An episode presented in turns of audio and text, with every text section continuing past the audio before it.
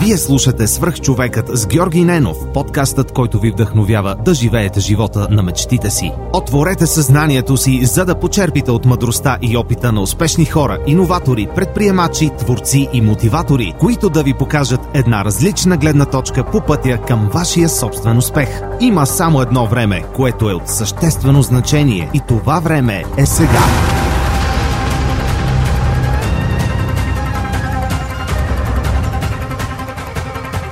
Telos International е иноватор, който създава и предоставя следващото поколение дигитални решения на редица световни брандове в областта на обслужването на клиенти. С над 3500 служители в София и Пловдив, компанията предлага възможност за дистанционна работа, гъвкаво работно време и проекти в сферата на бързо развиващите се технологии, видеоигрите, социалните мрежи, финансови услуги и финтек, туризъм и много други.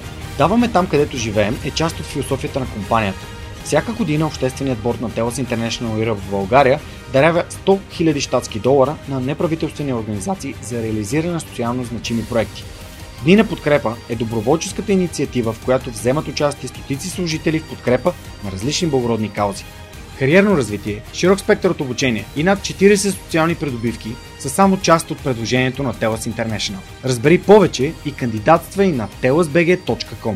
Интервютата за работа се извършват изцяло дистанционно и от комфорта на дома ти. Успех! Понякога обратната връзка е буквално под носа ни. Ето какво ми написа Яница, която е основният отговорник за вебсайта на Свърхчовек. Здравей, Георги! Искам да ти споделя моята обратна връзка за Storytel и по-специално за детските аудиокниги. Майка съм на две момчета, на 4 и на 8 години. Откакто ползвам услугата, всяка вечер им пускам аудиокнижка преди сън. Те очакват този момент с нетърпение и вече обожават аудиокнигите. Могат да прекарат цял час в слушане, завити под топлата завивка, което от своя страна улеснява и самия процес на заспиване. Искам да ти благодаря сърдечно на теб и на Storytel, защото благодарение на вас децата ми неусетно се пренасят света на книгите. Заедно открихме един нов и различен вариант за освояване на безценни знания и емоции. Ако искаш да разбереш кои са книгите, които Яница и синовете й препоръчват, заповядай на www.superhumanpodcast.net на колона черта Kids. Здравейте, вие слушате и гледате свърх човека с Георгиянов. Днес имам изключителното удоволствие да ви представя моят приятел Денис Шепард. Този разговор ще бъде проведен на английски, тъй като естествено а, не всички могат да говорят толкова добре български, колкото а, Макс Гурвиц, но а, все пак има и други хора, освен него, които са българи по избора, живеят в България и правят нещата, които обичат. Uh, Dennis, thank you very much for accepting my invitation, for coming on the podcast. Uh, we've known each other for like, I don't know, probably around 10 years now. Mm, almost, yeah. Yeah, and um, I will never forget um, the day that we, we met. It was actually before a State of Trance 650 in Sofia. Yeah.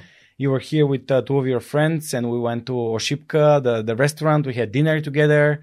We laughed a lot, and then the, this whole like 8th of March madness party happened in uh, Arena Armeec where you were uh, pro- you were the last DJ Yeah, the last set, DJ, yeah. but we all like remained on the dance floor and danced our feet off um, I would never never forget this that you, you were basically the first DJ that uh, made this connection with me and my friends then back then uh, and then later on you came here you produced one of your albums uh, in Sofia uh, you basically um, you did a album review party in Sofia for one of your albums. Um, What what, what was it like? The party that you did oh, like ah, in years later? 2015. Yeah, Yeah. true. That was um, the album release party. Yeah, true. w- w- it was your previous album, and now you're Yes. releasing your uh, newest uh, album. It's called uh, "Find the Sunrise." Yeah. Later on, you're going to introduce us Yeah. uh, to it. But the um, interesting part here is that for probably a year now, you've been living in Sofia. Uh, not a year, uh, since August. Since August. Okay, So, like um, half almost half a year. Yeah. All right. Uh, you are um, you're German. You're born in Germany and lived in Berlin. You're Yep. an accountant.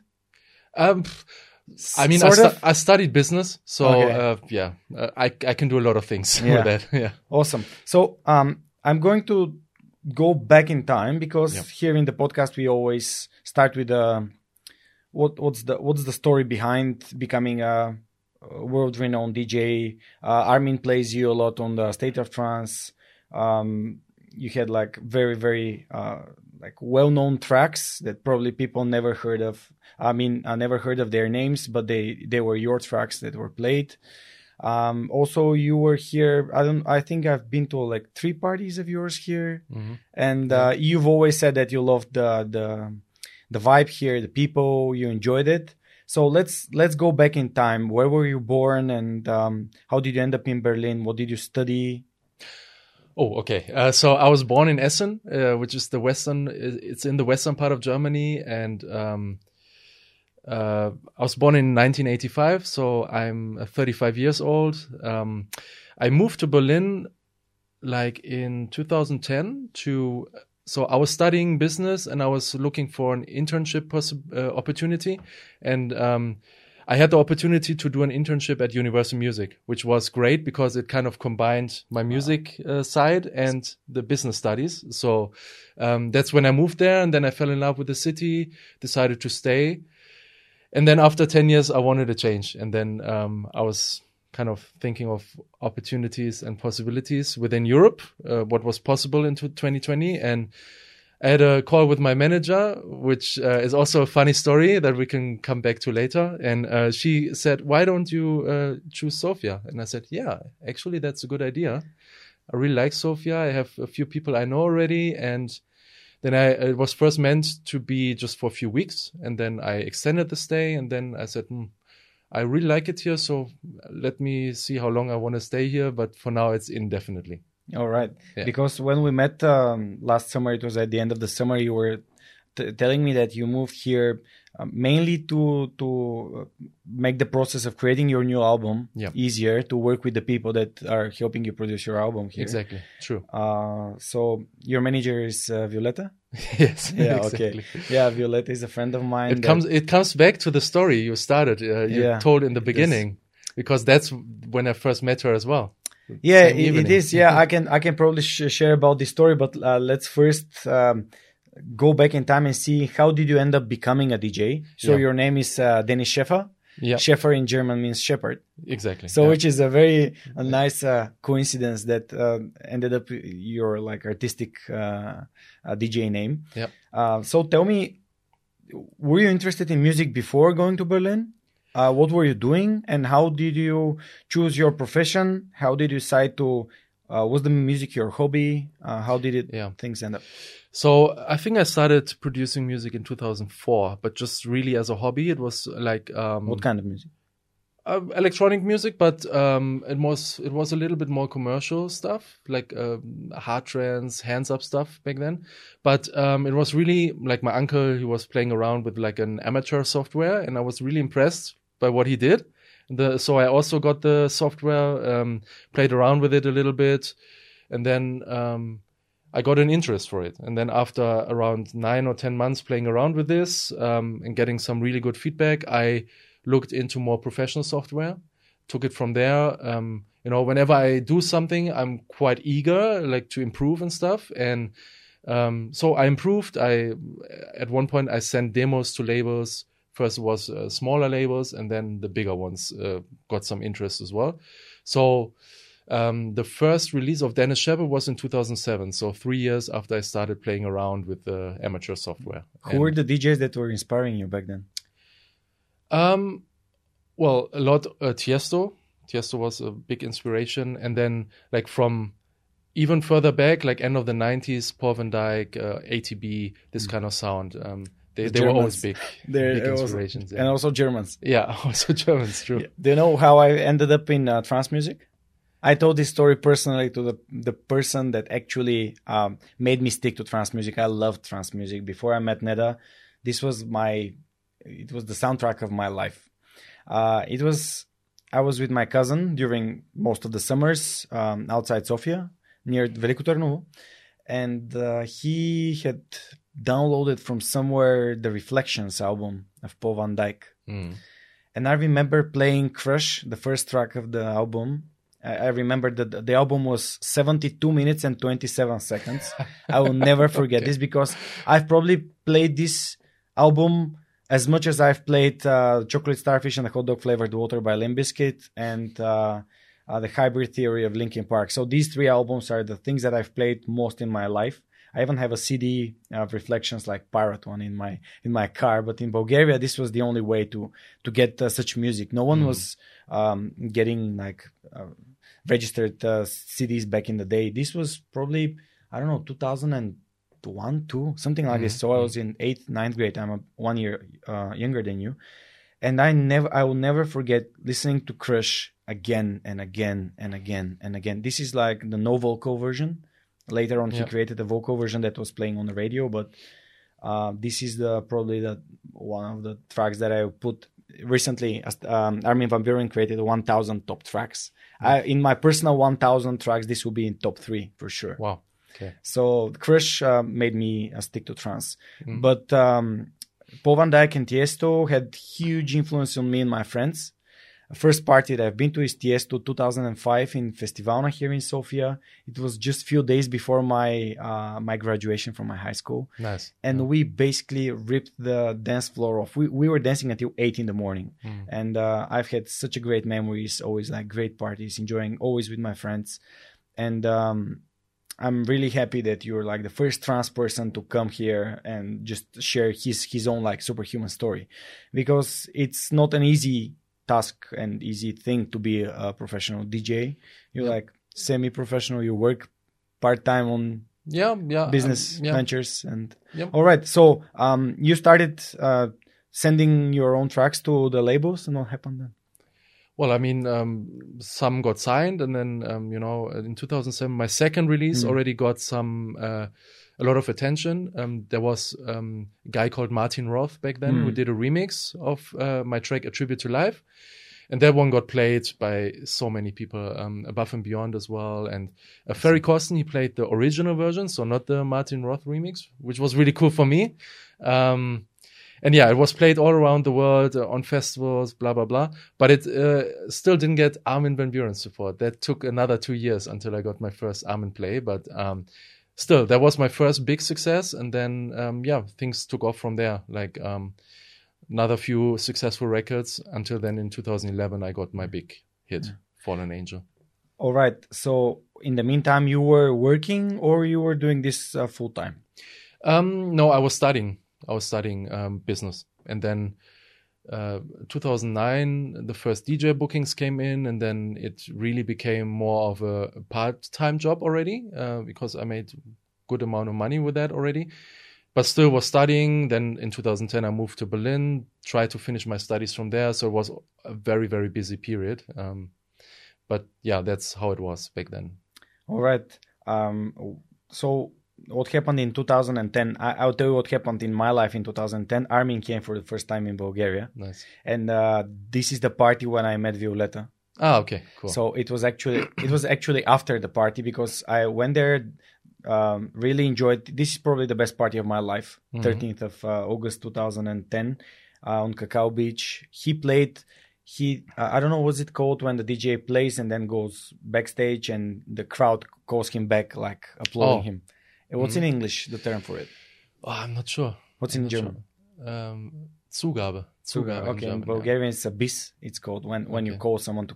He came back three times Oh wow. and he was playing from 1 a.m. to something like 7:30 in the morning. So played, Mhm. he played more than six hours, and then the end he played like uh, on a Metropolis Day, uh, the Mhm. remix, and he came to sign the, some autographs, and it was Nice. like the sun, sun was already shining, and his manager was like, "Come on, we're missing the flight," but he didn't care. He played. This was probably the best party of my life. I end up like. Um, uh, lying on the sand and like crying because it was really really good it was so emotional nice. so you see like the sun is rising on the like behind you and then Armin is still playing i was like this is not this is not happening Mm. they you know like you, usually djs plays for like two hours three hours and then they leave but he played for six hours and a half and i even have like a, a picture of me taking um of my of my uh my clock but in, then I decided to go to Utrecht for Armin only, uh, Mhm. and then I met Violetta, and Mhm. then later on Violetta and uh,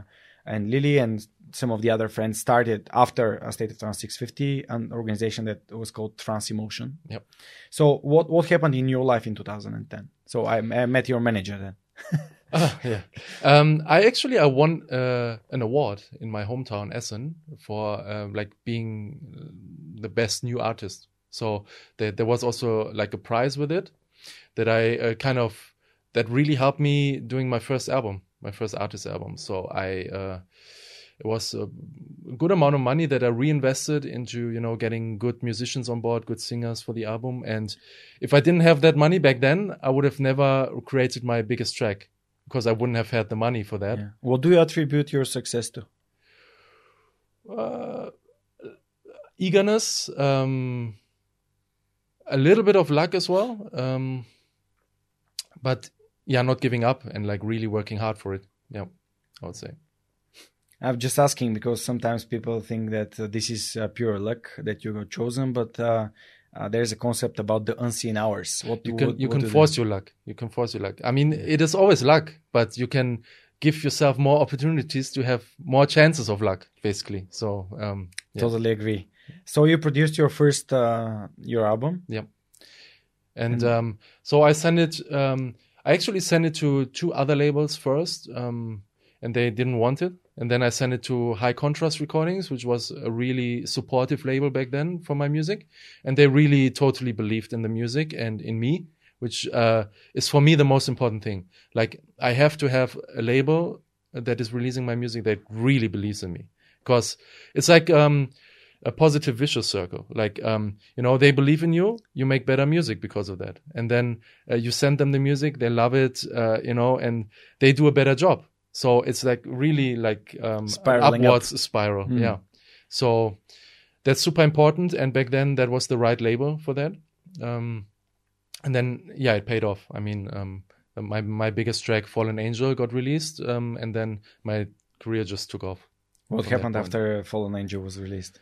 Well, I mean, uh, way more interest from the public for my music. So um, that's, I mean, that's the the biggest thing, right? I mean, yes, you, I enjoy creating music, but I also want to give joy to other people with that music, right? So uh, if I can reach more people with my music, of course, that's better. So from that point on, my reach was way, way further. So uh, I got more attention for my music and, um, yeah, I made more people happy with that and that made me happy. So mm. that's basically it. So short. Yeah.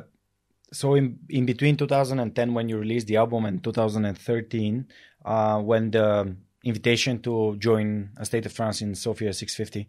Um, how how how did you end up on a state of trance 650? Which was the let's just say to the listeners that are not aware. I'm, I'm not sure how many of the people are not aware of this, but a state of trance every 50 episodes, Armin is celebrating the it's it ends up like the one year after each like it's one year from now. Um, he makes huge parties. He makes huge parties around the world and this time i think he had eight.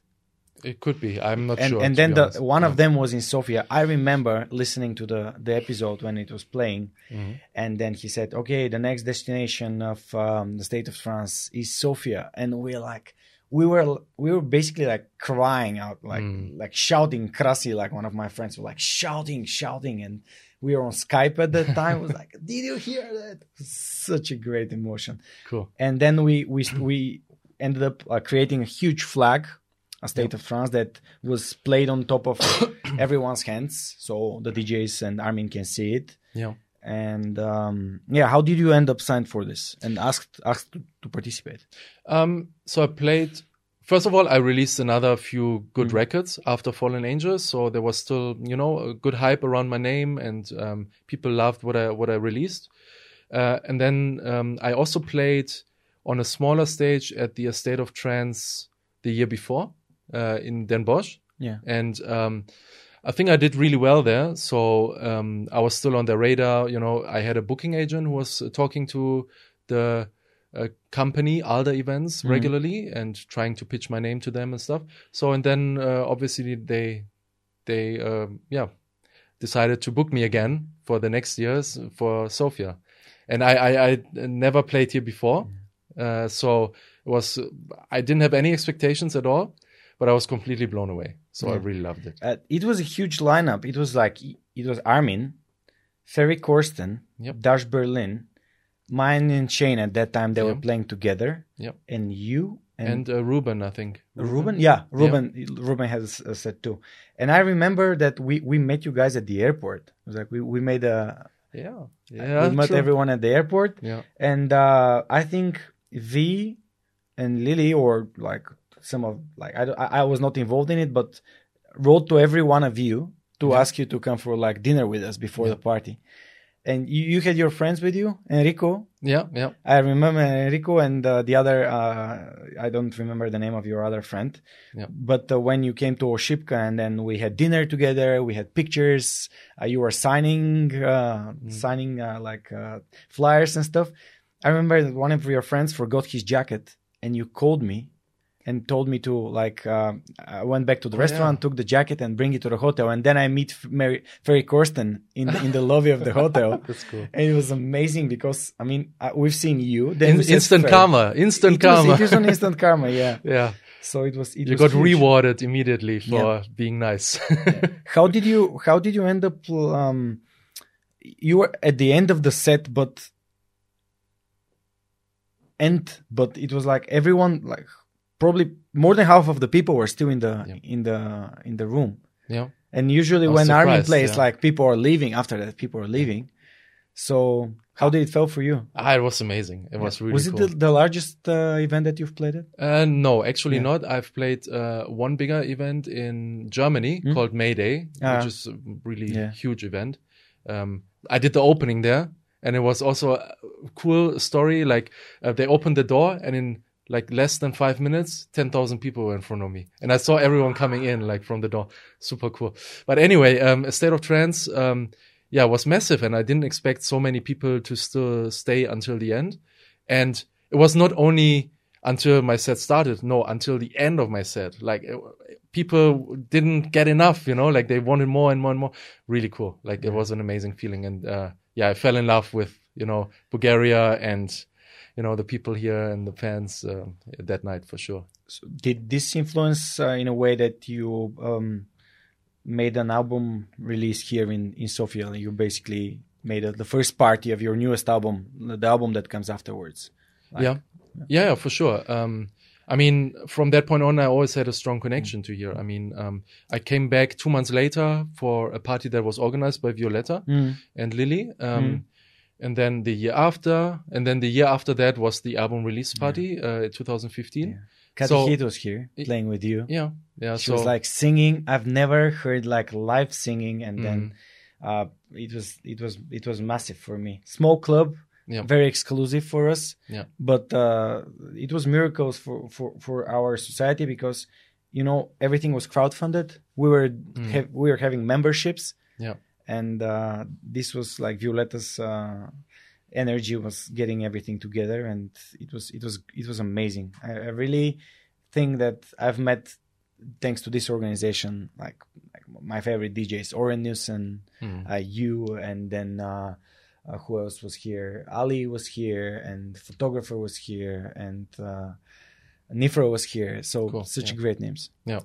So tell us about the the album and how did you um, how did you ask uh, Heath to come here? How what, what what what was in your head like deciding to to choose Sofia, which is not very popular destination with I mean, for me, it was because I had a good fan base here. You know, from uh, you know, from a state of trance in 2013, I had uh, like from that point on, I had a really strong fan base here. So I wanted to do as many as events here as possible. Um, so yeah, that that was one reason. And then why did I take Katy with me? Because I always wanted want to offer something extra, something you know um, that's not uh, like not the ordinary. So that's why I wanted to take her with. And also, she's a very good friend, so I like hanging out with her. So um, yeah, that was a win-win.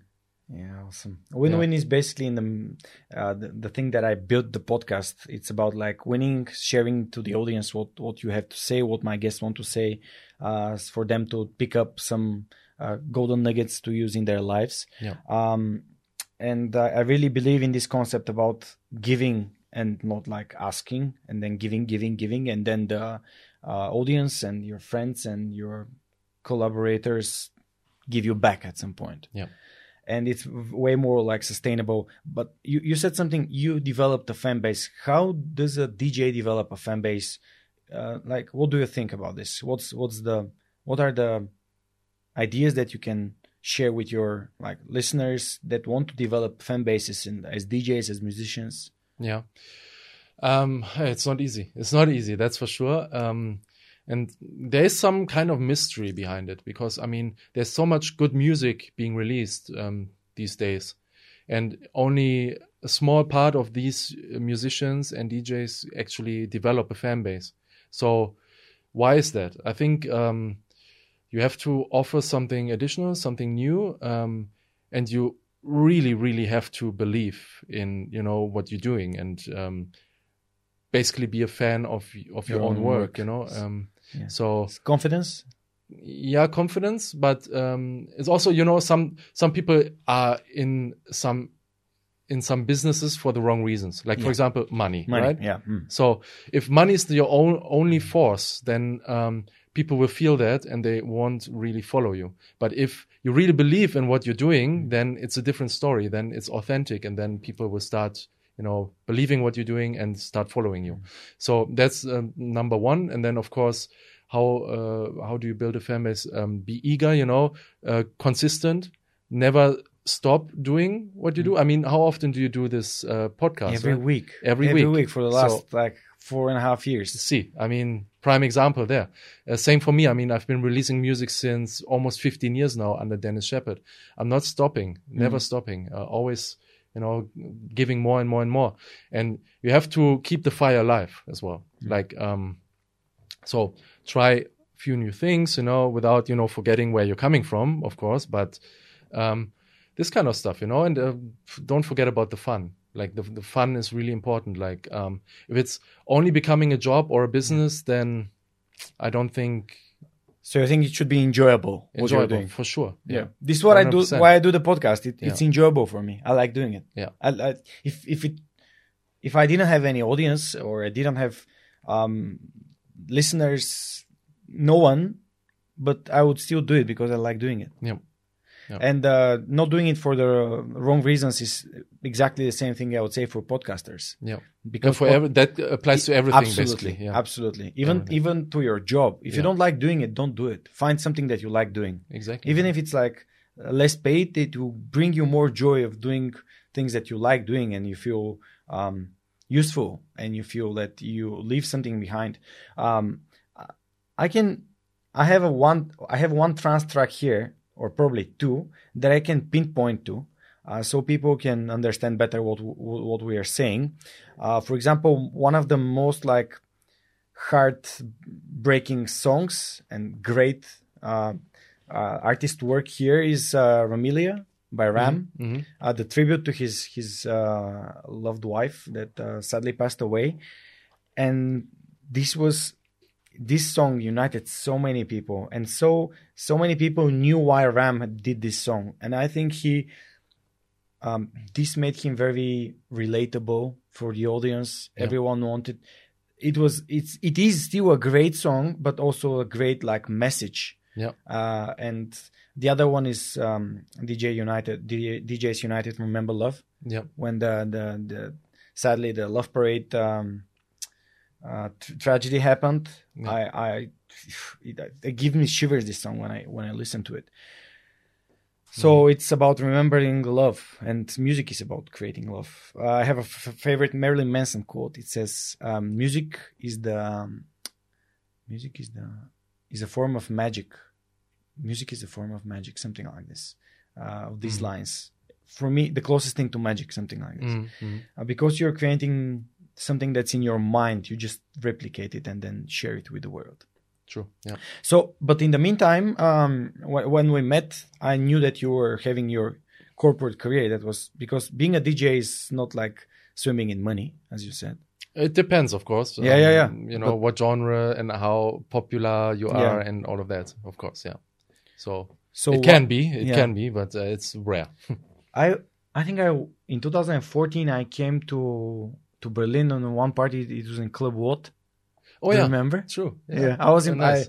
I, I was in Berlin then, and you had the party, and I came came to rave a bit. Yeah. So, um, why did you decide to have like full time job and then the DJing on the side? So, um, to be honest, I never How- never had a full time Mm, job. Okay. After the studies, um, I did a part time job in a like tax office. That's why you thought Yeah, uh, tax I do office, account- accounting. Um, but it was ha- uh, part time. So Yeah. and then music was part time. So it was like kind of 50 50. and then 2015 I made it my full business. But um, I think I decided 2019, July 2019, to make it part time again, and then do like part time Yeah. And like another hobby I have, make it a job, um, which is traveling. It's not really a hobby right now, but Yeah. yeah, back then it was, and uh, I'm still working for the company, and it's um, you know everything related to, tra- to traveling, and um, that actually was a really really good decision for me because in in the period of 2015 to 2019, I noticed that you know my motivation was not only fun and you know the passion and stuff because I had to pay my bills as well. So of course it becomes money driven at one point. And there was that had a negative impact on I think on me and my music. Hmm. So that's why I think that when I decided in 2019 to make it part time again and then get another part time job, that was the best decision because first of all my music became better. Secondly, I made even more money with music than I made before uh, when I had it full time. How how do you explain this? What do you I don't know. I think I, I just think um, so. Of course, when you do it part time, you have less time, so you kind of pick and choose the projects you want to do and you know who you want to work with and stuff. So, you're it's way m- way more enjoyable and way more focused, and that's why I think I, in the end I made more money actually doing it part time, not having the financial pressure, you know, than to- to- actually to, say yes to everything and yeah. um, than actually doing it full time you know and so that was a really really good decision for me. And um yeah shows you like kind of um like uh, proofs it, it's a proof for what i said earlier you know you you need to be in there for the for the passion for the love for the fun you know and um then you know the of course you have to have like kind of a business mind because you have to generate money somehow, but it shouldn't be the the priority.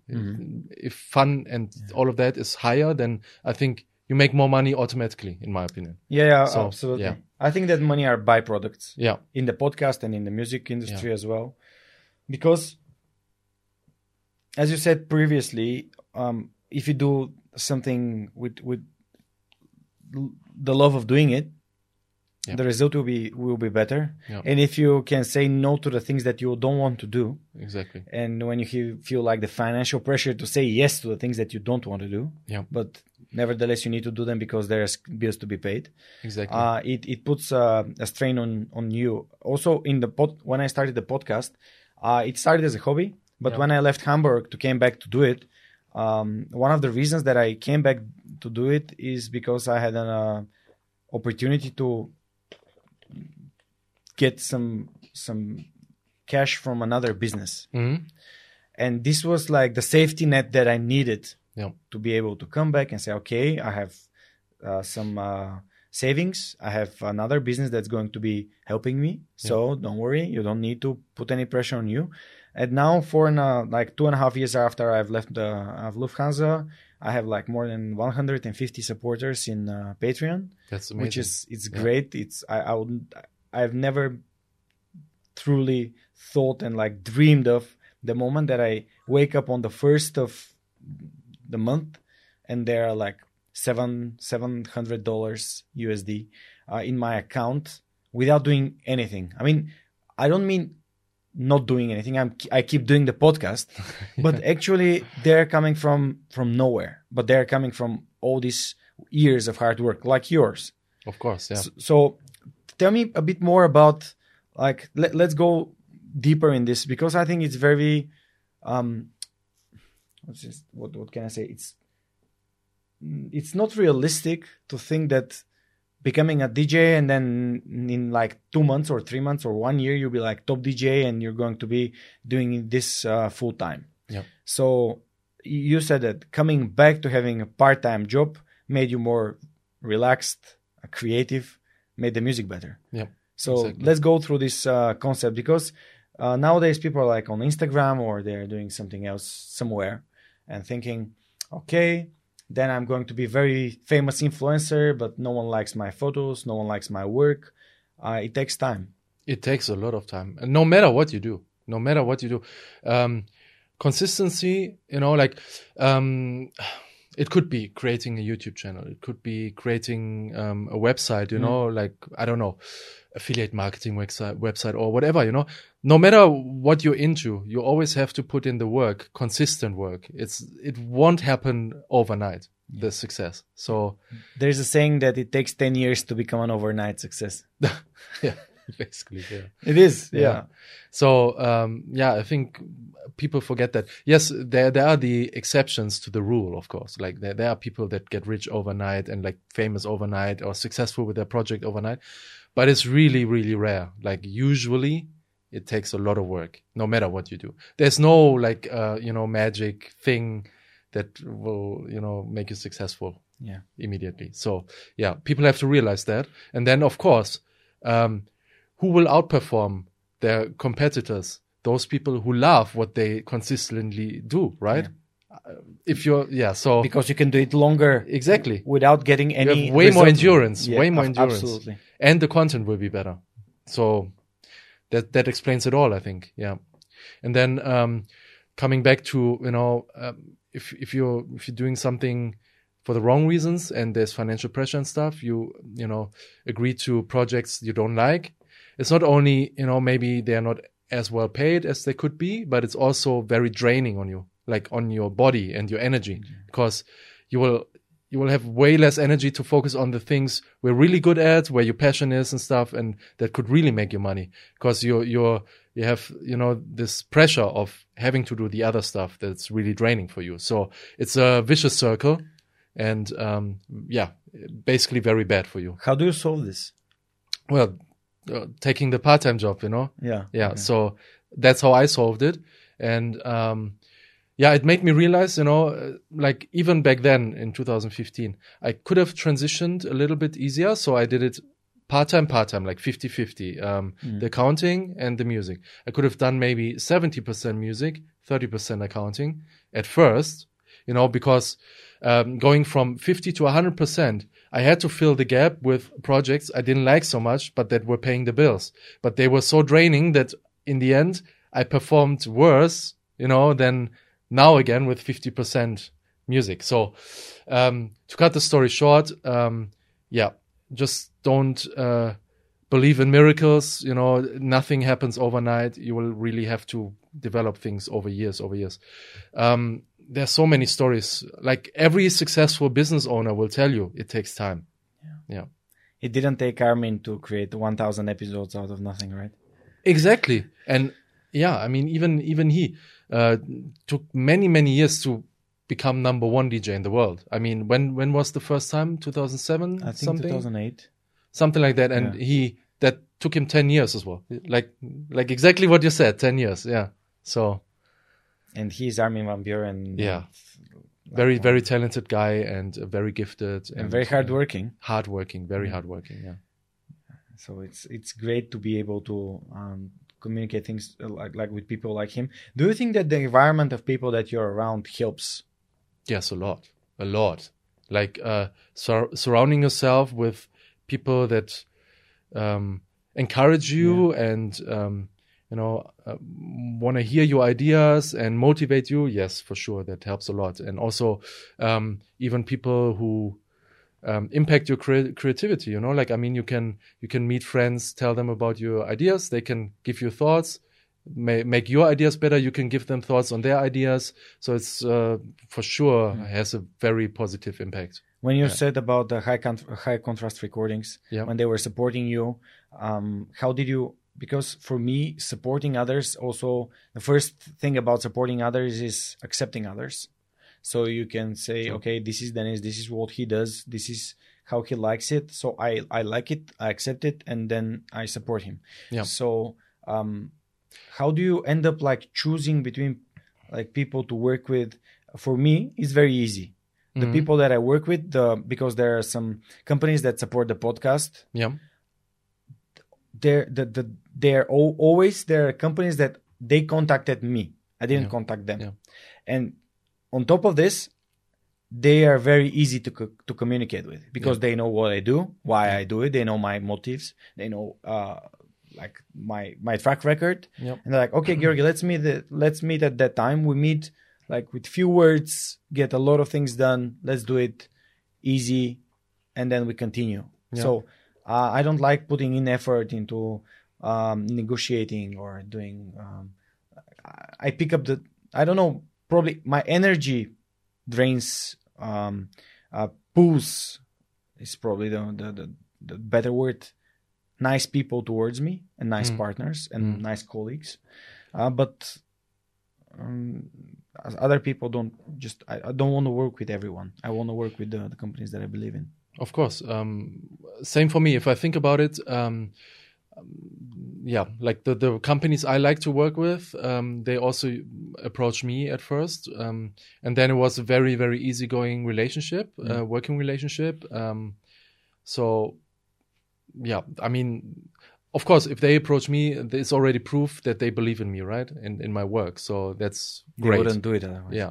And then um, usually um, I check out the company and see um, their work and stuff. And uh, for example, now on uh, tomorrow, uh, Monday, February 1st, I will announce a remix contest. So that's basically you as a as an aspiring music producer and DJ, you have the chance to remix one of my tracks. So make a new version of one of my tracks. And um, you know, the first place can win prizes of around eight hundred dollars, which is a lot. Um, and there are three companies who sponsor the prizes that I've worked with in the past that I really enjoy working with and that are amazing. So it's uh, Black Octopus Sound, Lethal Audio, and Denise Audio. And uh, yeah, I've worked with them in the past. They approached me first and um, really enjoy working with them. So Which track are you going to? uh, losing my mind with Katy Heath. Actually. Okay, Yeah. awesome, awesome. Can't wait to hear it. So, um, tell me about how you decided to create. What's in your mind when you decide to create a new album? You have a couple of tracks already. You want to. How, how do you?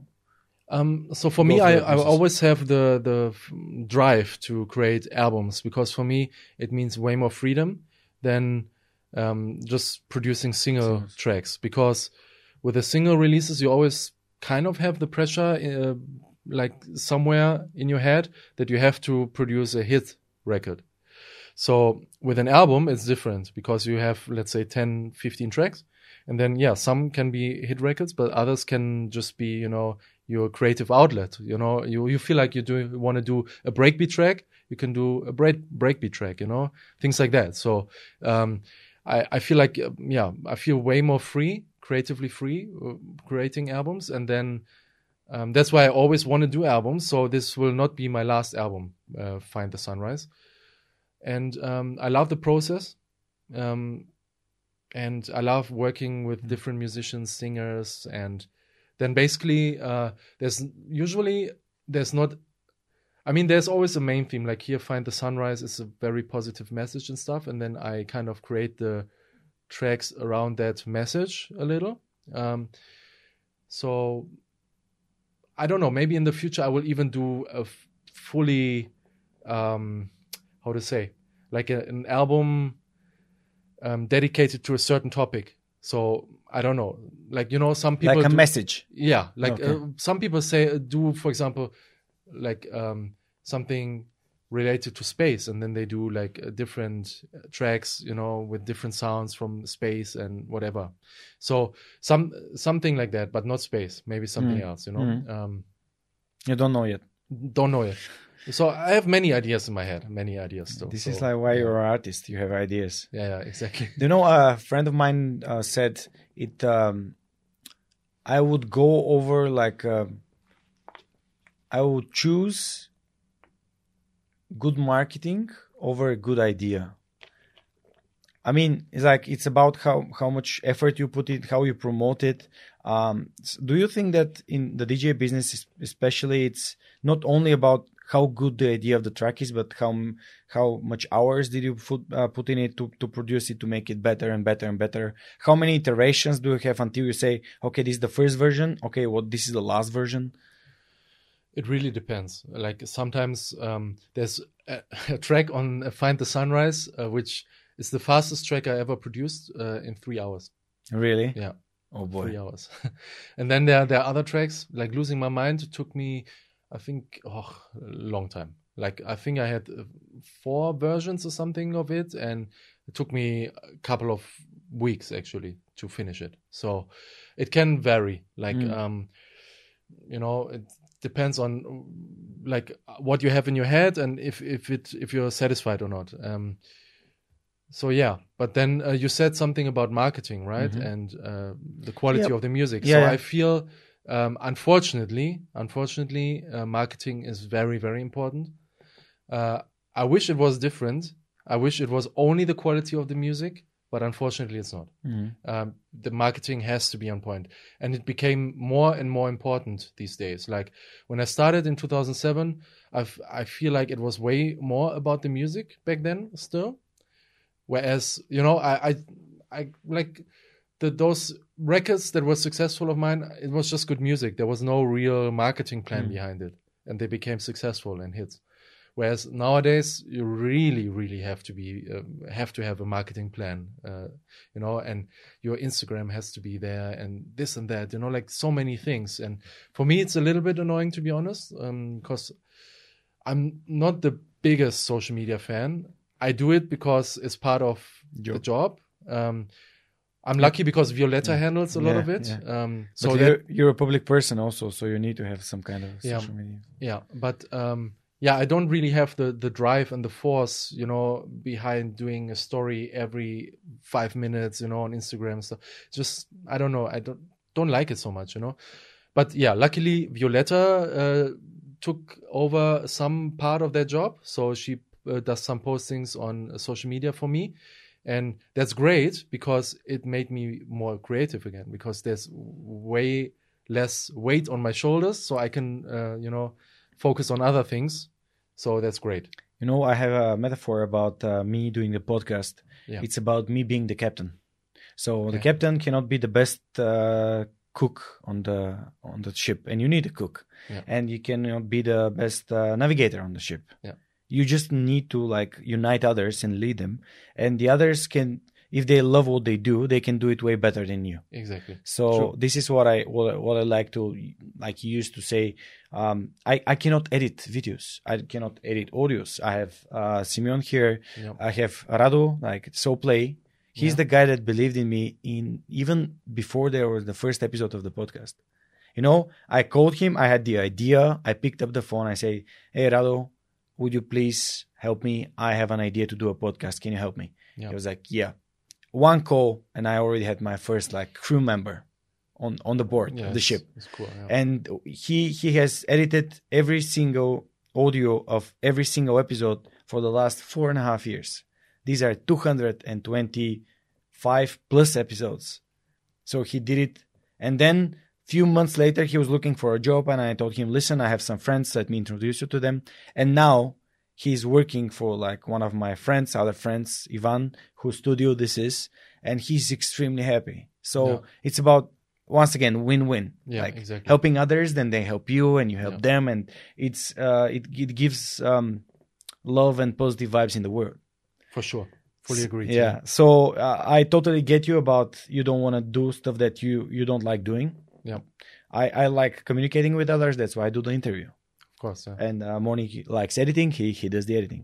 yeah But some people cannot do it, and other people like like to be fully responsible for everything. I don't understand it, but it's totally up to them to decide. I used to be like that. I, I used to do everything um, by myself. Like for example, um, my second artist album, uh, where I had the release party here, uh, "Fight Your Fears," Mhm. where I invited Cathy Eve. Um, eh, during that period, I was doing my own label, so I did the uh, self-released the album. Um, so I basically did everything. Like I did the, the promotion for the album, I did the contracts, I did the accounting, I did the the music productions, the everything, and it was. I mean, it was okay, but I feel like yeah, I could have rather you know focused on what I can really do and let other people who enjoy the stuff like you know producing and uh, like manufacturing an album and stuff do that you know um yes i would have had to give them a cut of course of the profits whatever but uh, i mean Would have been worth it. yeah for sure So Like, if you can go go back, what would you change? If if like imagine that you can go back and change Yeah. the process all over, what would you do differently? Um, I would have probably worked. So, um, Black Hole Recordings was distributing the album. I would have let them take more admin work on, for example. So I would have let them do the accounting, the contracts, blah blah blah, given them a percentage, and that's it. And then I, I would have had you know no worries, you know. But uh, that's basically what I did now. Like my third artist album, I did it fully with Black Hole Recordings. So they they are the label releasing it. They get a bigger percentage of the profits, but I just produced the music. They did the rest. Yeah, but you, With this, my this manager. is what you love doing. Exactly, and um, I'm way more happier with that. I'm less stressed out, um, you know, and the if you always have to also think um, basically in in hours. Like everyone always calculates in time, um, in in money, but it's actually you should calculate in time. Like how much time do you lose, you know, doing a project like that, and then what could you do? What else could you do in that time? You know, you you could start. Um, I don't know. You could uh, start so many new projects. You could even like just thinking in. I could have relaxed. Yeah. That's also very valuable. Spend time with people- my family. Exactly. Work out. Yeah. So many people forget that. Like they think, okay, no, um, I don't want to get, um, let's say, someone cleaning my apartment because it will cost me, I don't know, uh, let's say 20 leva an 20 hour. euro. Okay. Yeah. Or- yeah 20 whatever. euro. Yeah.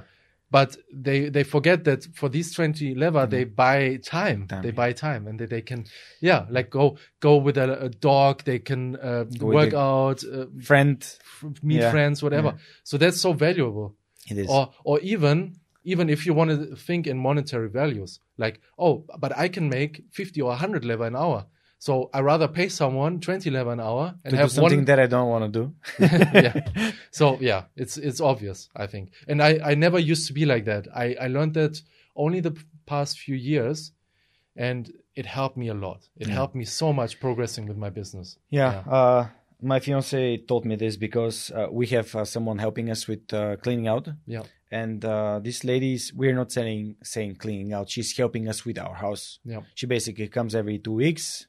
Um, we are out. Neda is like working. I'm going somewhere. Yeah. She does everything. We end up home. We don't spend hours and hours and hours on Sundays, Saturdays. We don't grow frustrated with the other person that has not like uh, put the the vacuum cleaner or whatever. Yeah. We know that twice a week she'll be there, and I I started learning this also in the last couple of years. yeah So I would prefer to um, to, to work with someone that knows his craft, likes doing it, yeah and I just focus on what I like doing. Exactly. And um, there's another thing I wanted to say. Um, what was it now? Changing something about your album, and then giving more to Black Hole. Ah, I lost, you re- you remember thought, you yeah. remember afterwards. Yeah. No, no worries, no worries. Yeah. So you end up here in uh, when, when did you when did you arrive in Sofia? in August. August 2020, Yeah, and I uh, in the middle of uh, COVID uh, pandemic. yeah, but at, at that point, like the the Summer measures was were kind of yeah, summer was chill. Yeah. Summer was okay. yeah, exactly. So I, I remember meeting you probably was in September, something like this. It was Yeah. quite warm. I was with my bike. Yeah. Um, and you said that you were doing the album here. Yeah. You didn't know if you're going to stay for longer. When did you decide to stay, like for longer period, It was a bit of a and uh, why? Because some people are like, I want to run. F- no, Germany. I'll go to Germany. I've been to Germany, and yeah, it's nice, but also there are some positives here as well. exactly.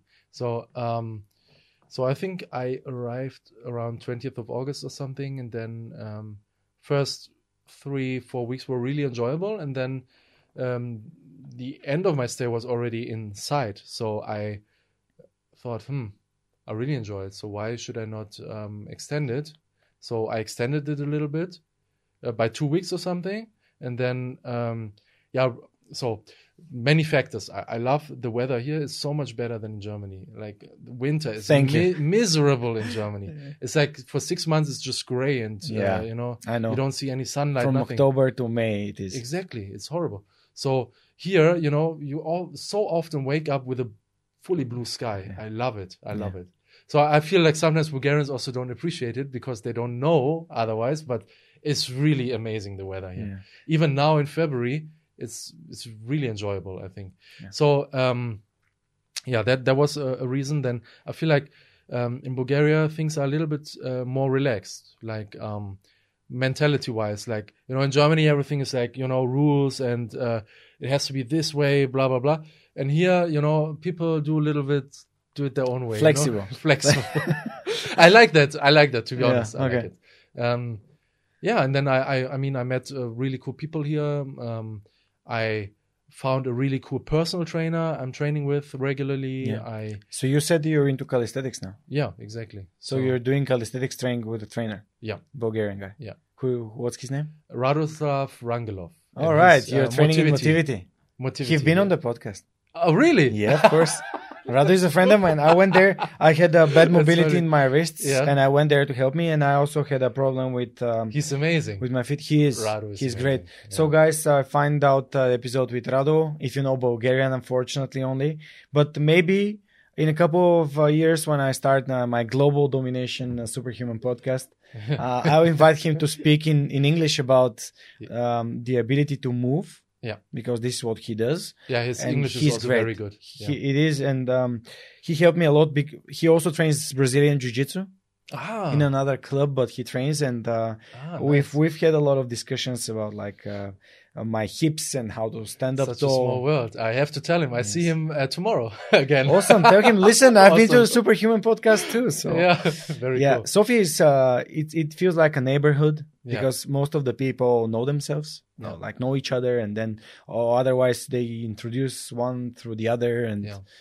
Yeah, Radu is great. Yeah, and he's also. I don't know why I decided to ask you this, but And again, uh, a super great example of uh, an authentic guy who loves what he's doing. he loves it. Yeah, you can feel that immediately, and uh, he's so knowledgeable, and he has Yeah. also helped me a lot. Like, Yeah. um, yeah, he's great. And he doesn't have like this uh, personal trainer big egos. Like this is what I tell you to do, Yeah, do it. He's like always asking you questions. How does this feel? Okay, Exactly. lift, lift your like thumb, then lift the fingers, and then Yeah. uh, yeah, he, he's giving me a lot of um, of things to do, and I'm really helpful. Uh, it really helped me be, Yeah. be, move. I'm also a personal trainer myself, but what I do, going back to what we said earlier, I like finding people that can give me knowledge in other fields that can uh, shorten my learning curve. Yeah. So it's they're more. If I want to produce music, I won't try doing it myself. I'll just tell you, uh, Dennis, can you come for like a couple of hours to show me stuff? Yeah, and even even within music production there are so Yeah. many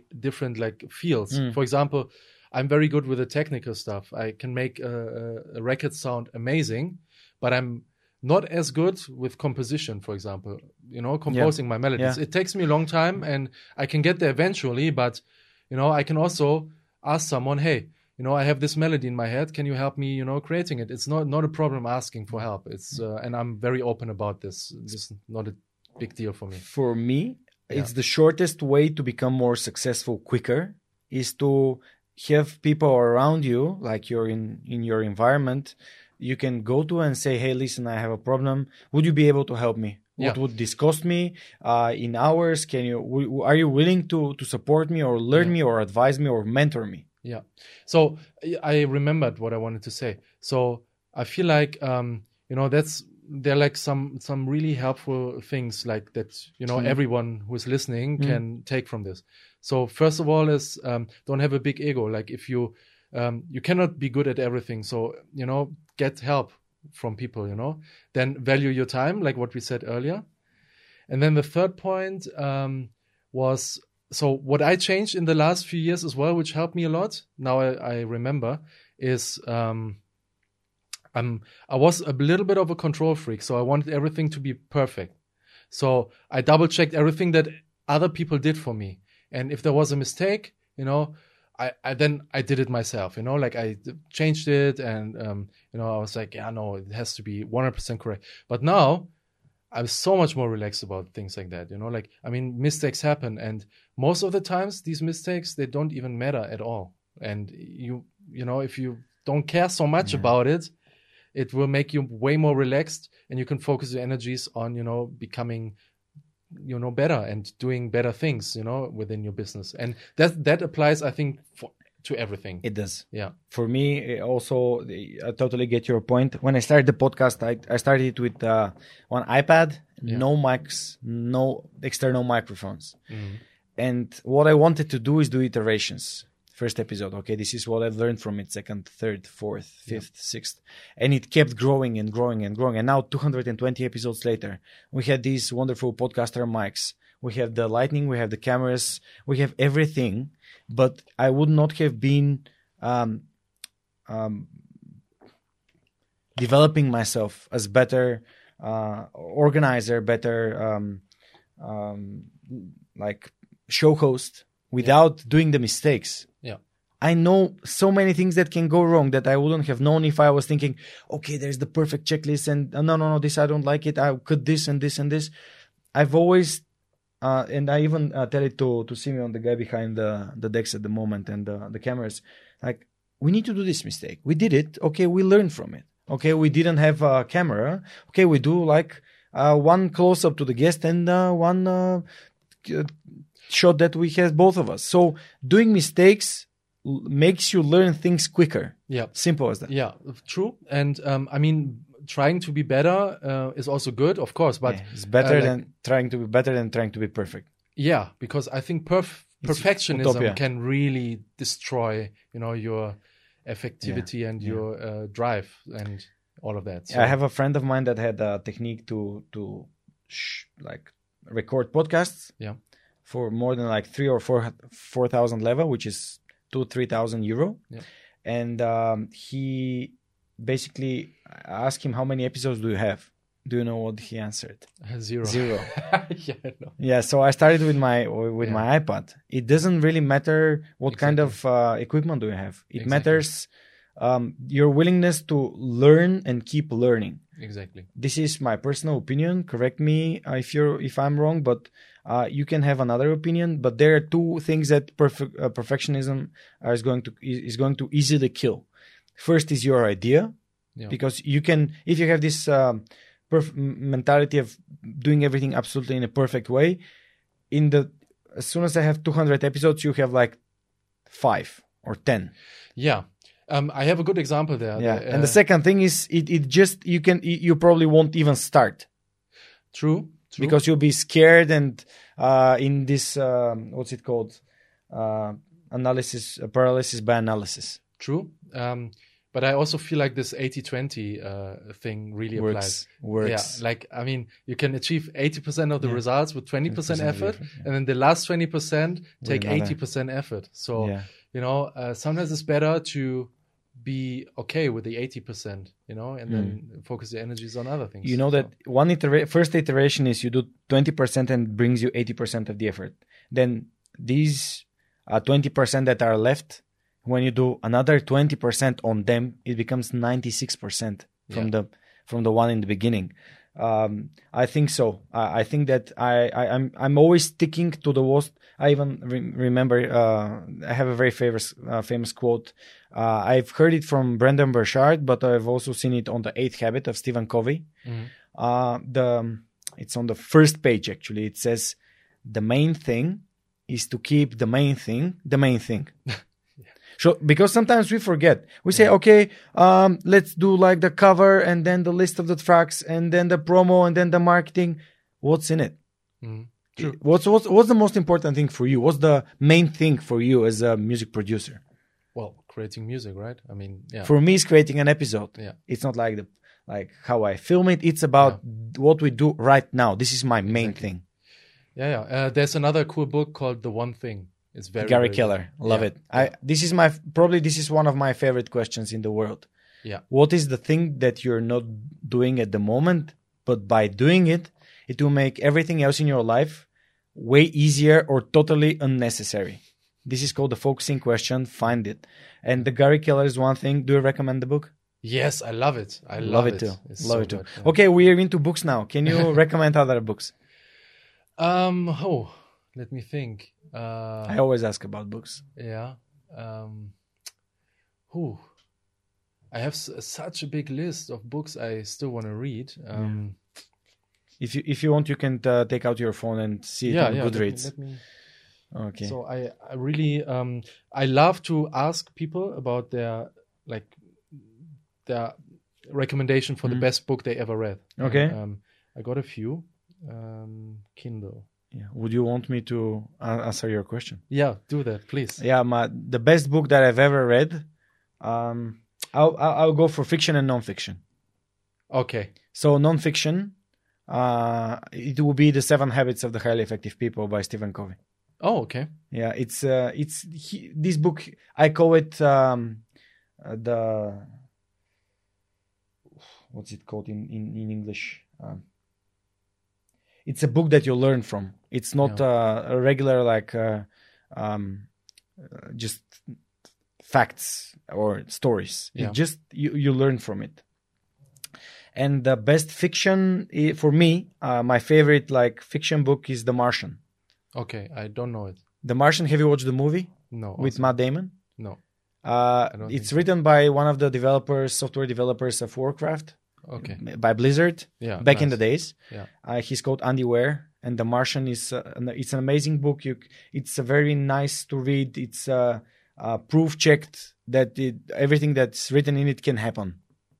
So you can grow uh, potatoes on Mars um, from your poo. Basically, you can do that. I mean, they're like amazing, amazing stuff that uh, basically is written inside. Uh, uh, there's an expedition to Mars, and one of the guys is left on Mars, Okay. and he survives. Yeah. And it's a very good book. I, I love it. I love the way that it's written. It's easy to read, very, very like funny, very um, nice, and brings a lot of like positivism, and uh, I, I I- I love it. And then Cool. the other book is Stephen Covey's. He's a, he's a giant. Cool. Yeah, I, I just found my Yeah. list. So these are all books that were highly recommended that I but um, w- w- the ones that you want to recommend. Yeah. Well, for me, honestly, the the one thing was one of the best ones. Mm-hmm. Like, um, it helped me a lot because I w- I'm very um, sometimes very unfocused. Like, I Mm-hmm. have so many ideas in my mind, and then I get sidetracked. And the one thing really made me realize that I have to focus on you know the main thing that brings me forward and block out the other thing. For example, what I notice is um, I'm very so effective when I have a session with a client. So someone who wants to learn music production for me. So you do sessions with your clients. Yes. Awesome. So um, I teach music production and I put my phone on the side. There's no internet on the PC, and I'm just focused on the session and teaching. And I feel like I'm I'm just in the moment, you know, like um, I'm getting into the flow state, you know, Yeah. like so. Um, and that can happen with music production as well. You just block everything off, you put everything aside, and you focus on you know just what you're doing right now. Okay, so some of the books that I'm reading right now or want to read um, that were highly recommended by uh, people I trust. Uh, for example, uh, The Power of No Now. Of now, Eckhart Yeah. Tolle. Yeah. Um, that one is still on my list. Mhm. One that I started reading already is called The Sedona Method. I think that's very unknown. The Okay. book it's very cool. So it's um, basically, in short, you know, uh, about releasing things that can block you. So, for example, um, like they bring an example in this book uh, of children.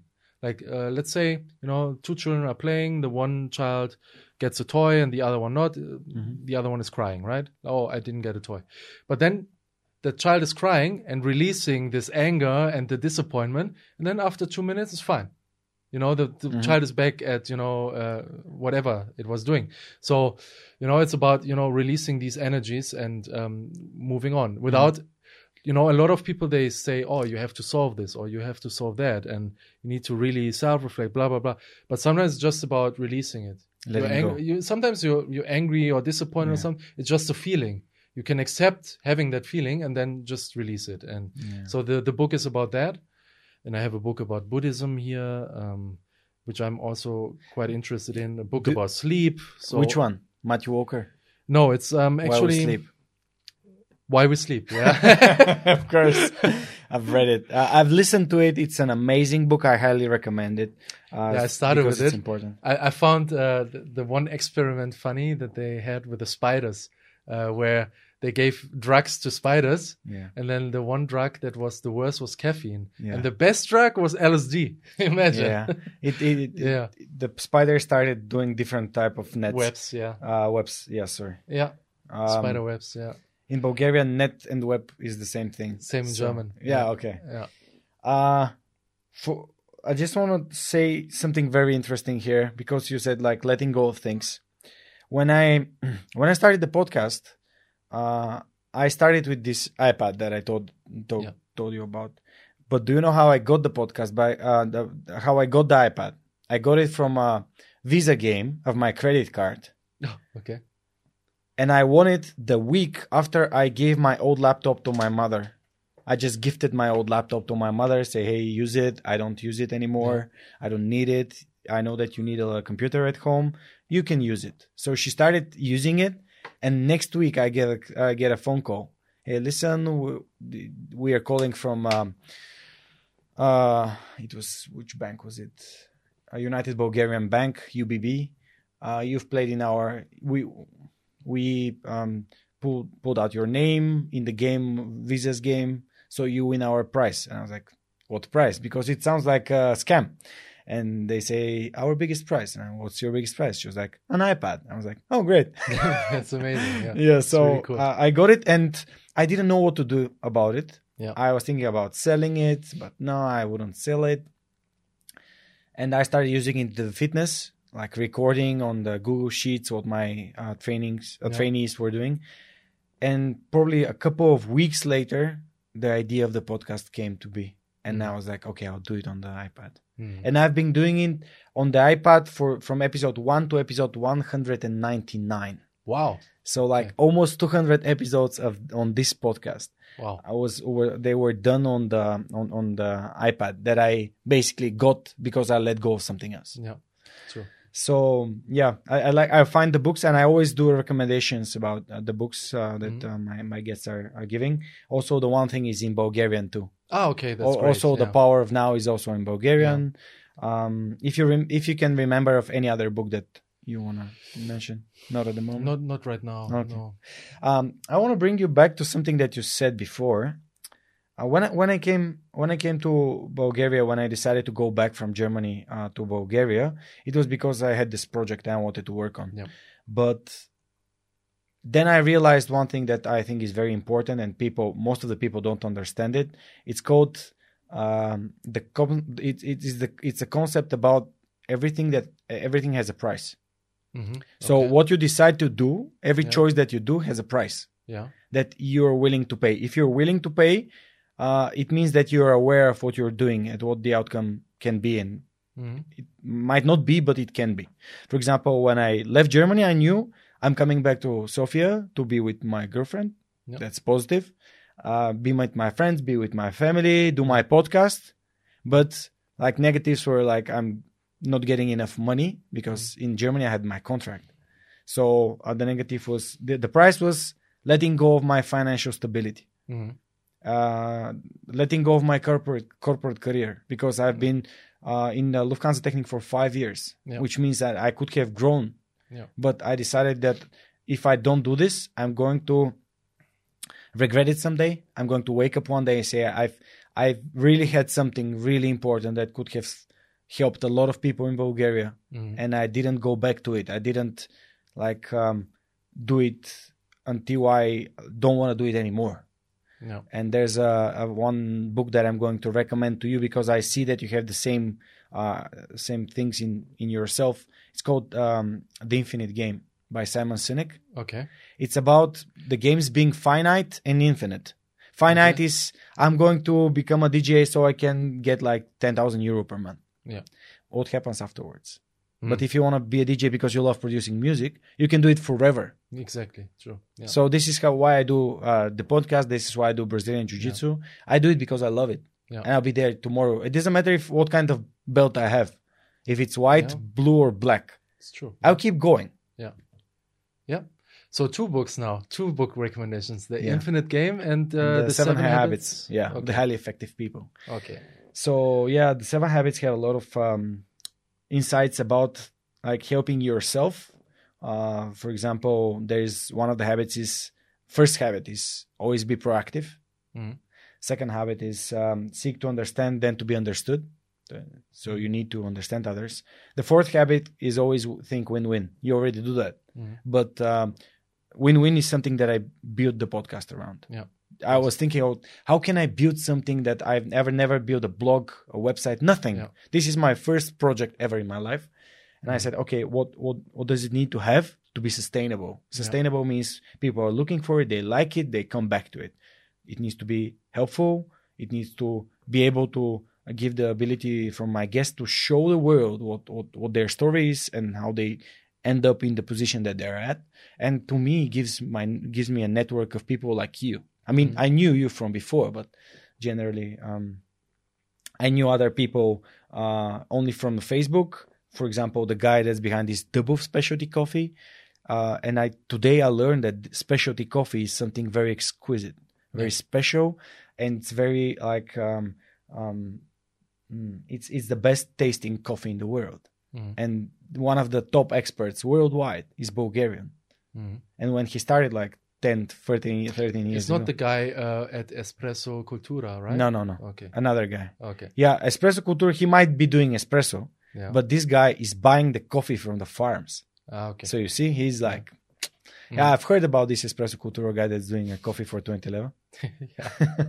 Yeah. I don't know. It might be his thing. I, I got I got mixed up with the exchange rates when the first week I was here, and I got a coffee there. Actually, okay. Okay. It wasn't as great as I thought, Yeah, to be yeah. honest. Yeah, okay. Uh, 15 leva for Okay, espresso. okay. Um, I, I I don't know. I haven't tried it, but last week I I end up on uh, one of uh, his posts. But for me, there is a market for everyone. I Of mean, course. Yeah. um, if you are authentic and you, you you believe that this is the the price that you you want to charge people, do it. It's totally up to you. Yeah. Um. Of course. So, uh, tell me about um, Find the Sunrise. So the album is ready Yeah, it's uh here. here it is. So uh released since um 15th of January. Um took me almost a year to produce. Um I was a guest on A State of Trance with this, um, presented my album there.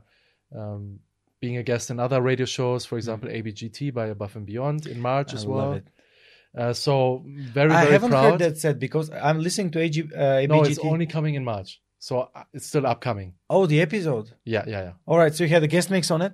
Not yet. It's Okay. coming. still. Okay. Yeah, s- Because I'm listening to it every. This is the the, the only thing that uh, left from from my trance years is Yeah. uh, ABGT. Me and Neda, my my fiance, we're listening to it every week. So- yeah. So yeah, I'm uh, very proud of this. Um, there's a lot of personal stories in there. Um, so this time, also for the first time ever, I wrote lyrics. So usually I, I never did this, but um, yeah, because of some. Basically, I, I grew an interest in uh, writing as well as songwriting. Um, it started with you know jamming with Katty Heath, and then we um, worked on another project together. Started writing together, and then yeah, I got into songwriting as well, which is great. And then, of course, some live events of mine from the past are in this album and in the lyrics, which is so it's very, very personal, the album, um, which is great. And it, it feels way more of a peace of mind than the albums before. I'm not saying the albums before were not a peace of mind, but this is even more personal. So Yeah. I'm very much, very, very proud of this album. And um, yeah, it's great. Awesome. Why is it called Find the Sunrise? So basically, um, the first track on the album is called "Find the Sunrise," and there it's uh, about in this track it's about a relationship and um, that is kind of uh, broken up already, but you're still kind of enjoying the moment. And um, as a broader message, "Find the Sunrise" for me is uh, something like you know. Um, I said that in my State of Trance interview as well.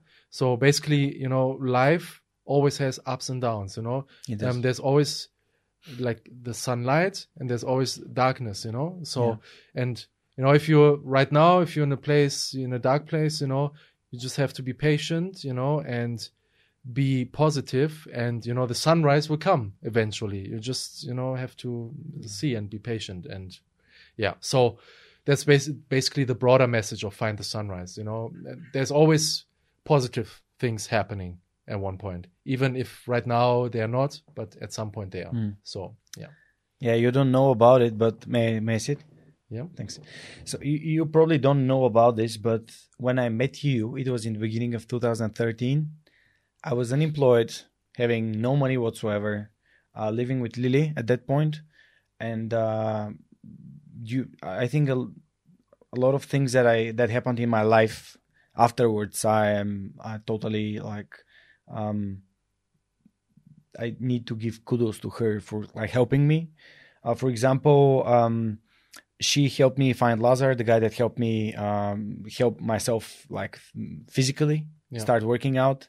Uh, then I in after uh, in May 2013, two months after the the show, I found my my job, and uh, it it have like there. This is the darkest moment of my life. It was the the winter of 2020, uh, to, to 2012, 2013 Yeah. and it was very hard for me but because of the friends that i had around me friends that helped i um and uh the, there is a saying about the king solomon's ring do you know what's written on it No. it's written these two shall pass Okay. so everything shall pass i mean the good things and the bad things will pass and you need to be um f- like looking for the sunrise but also looking for it it, it will inevitably come also the uh, the dawn Exactly. so Life is uh, always like and a the dusk. curve. Yeah, it's dusk and dawn. So the dusk will come, the dawn will come. Some di- some days will be like darker, some will be uh, sunnier and better. Yeah. But you need to be aware of this. Yeah. And then my whole life uh, started moving in a positive direction. Yeah. Uh, in the in the spring of 2013, and it has been growing rapidly upwards ever since. But Yeah. this would not have happened without Lily and my friends uh, the guys that I spent time like dancing and um, doing all these cool things in 2013, enjoying the parties and the music. So I believe that in every person's life there are like such dark, dark times, but also uh, the positivity that lighter days and better days will come is uh, is something that will keep you going through Yeah. like the darkest of days and nights. So great. Um, I can't wait to to listen to it uh, in the car. Yeah. I, yeah. I, I you have still a- have a CD player in the I- car? yeah, my, Wow. my I actually don't have a car. It's my father's car, but I Okay. drive it in the winter. So this is going definitely. It's going in the Awesome. in the car. So I'm going to be listen to, listening to it, and I know you know, Katty and um, can't wait. Super cool. Cool. And as soon as uh, and I, Roger Shah is probably one of the guys that I've. He has very melodic sound and really Yeah. loved Sun Lounger. Sun Um, Lounger. amazing, great, great, uh, great artists, artists that you've picked up here. Can't wait. Cool. And I need to send my best regards to Katty. I haven't seen her for a while. Yeah. All right. Um, so I, I wish that this album becomes uh, your best one until your next one, Thanks, because um, becoming better is uh, it's a part of the journey. Exactly. I mean, I think Yeah. it is. So Sure. great, awesome. So guys, this is the album. Find the sunrise.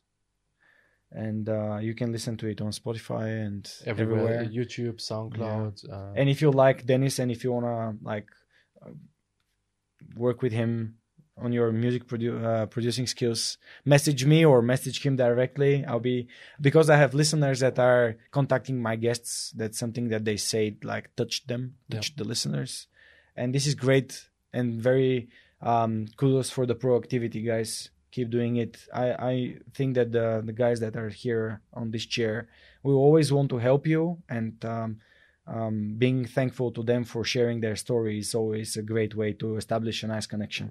So awesome. Cool. Um, I have uh, one very special. What can I say?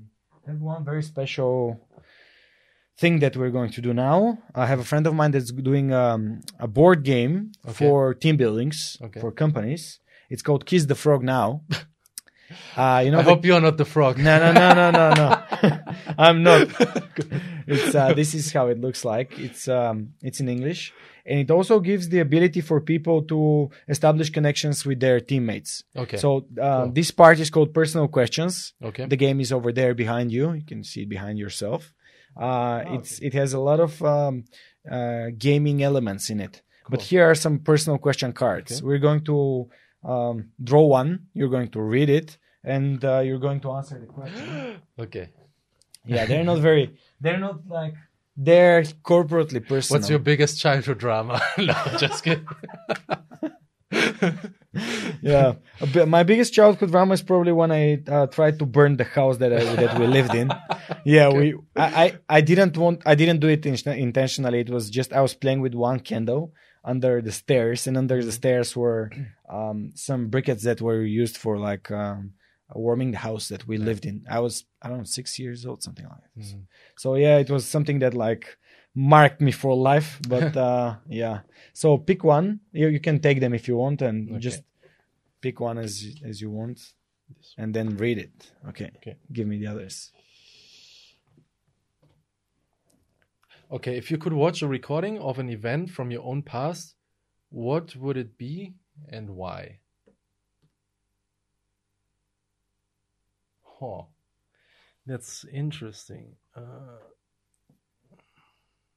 what would it be?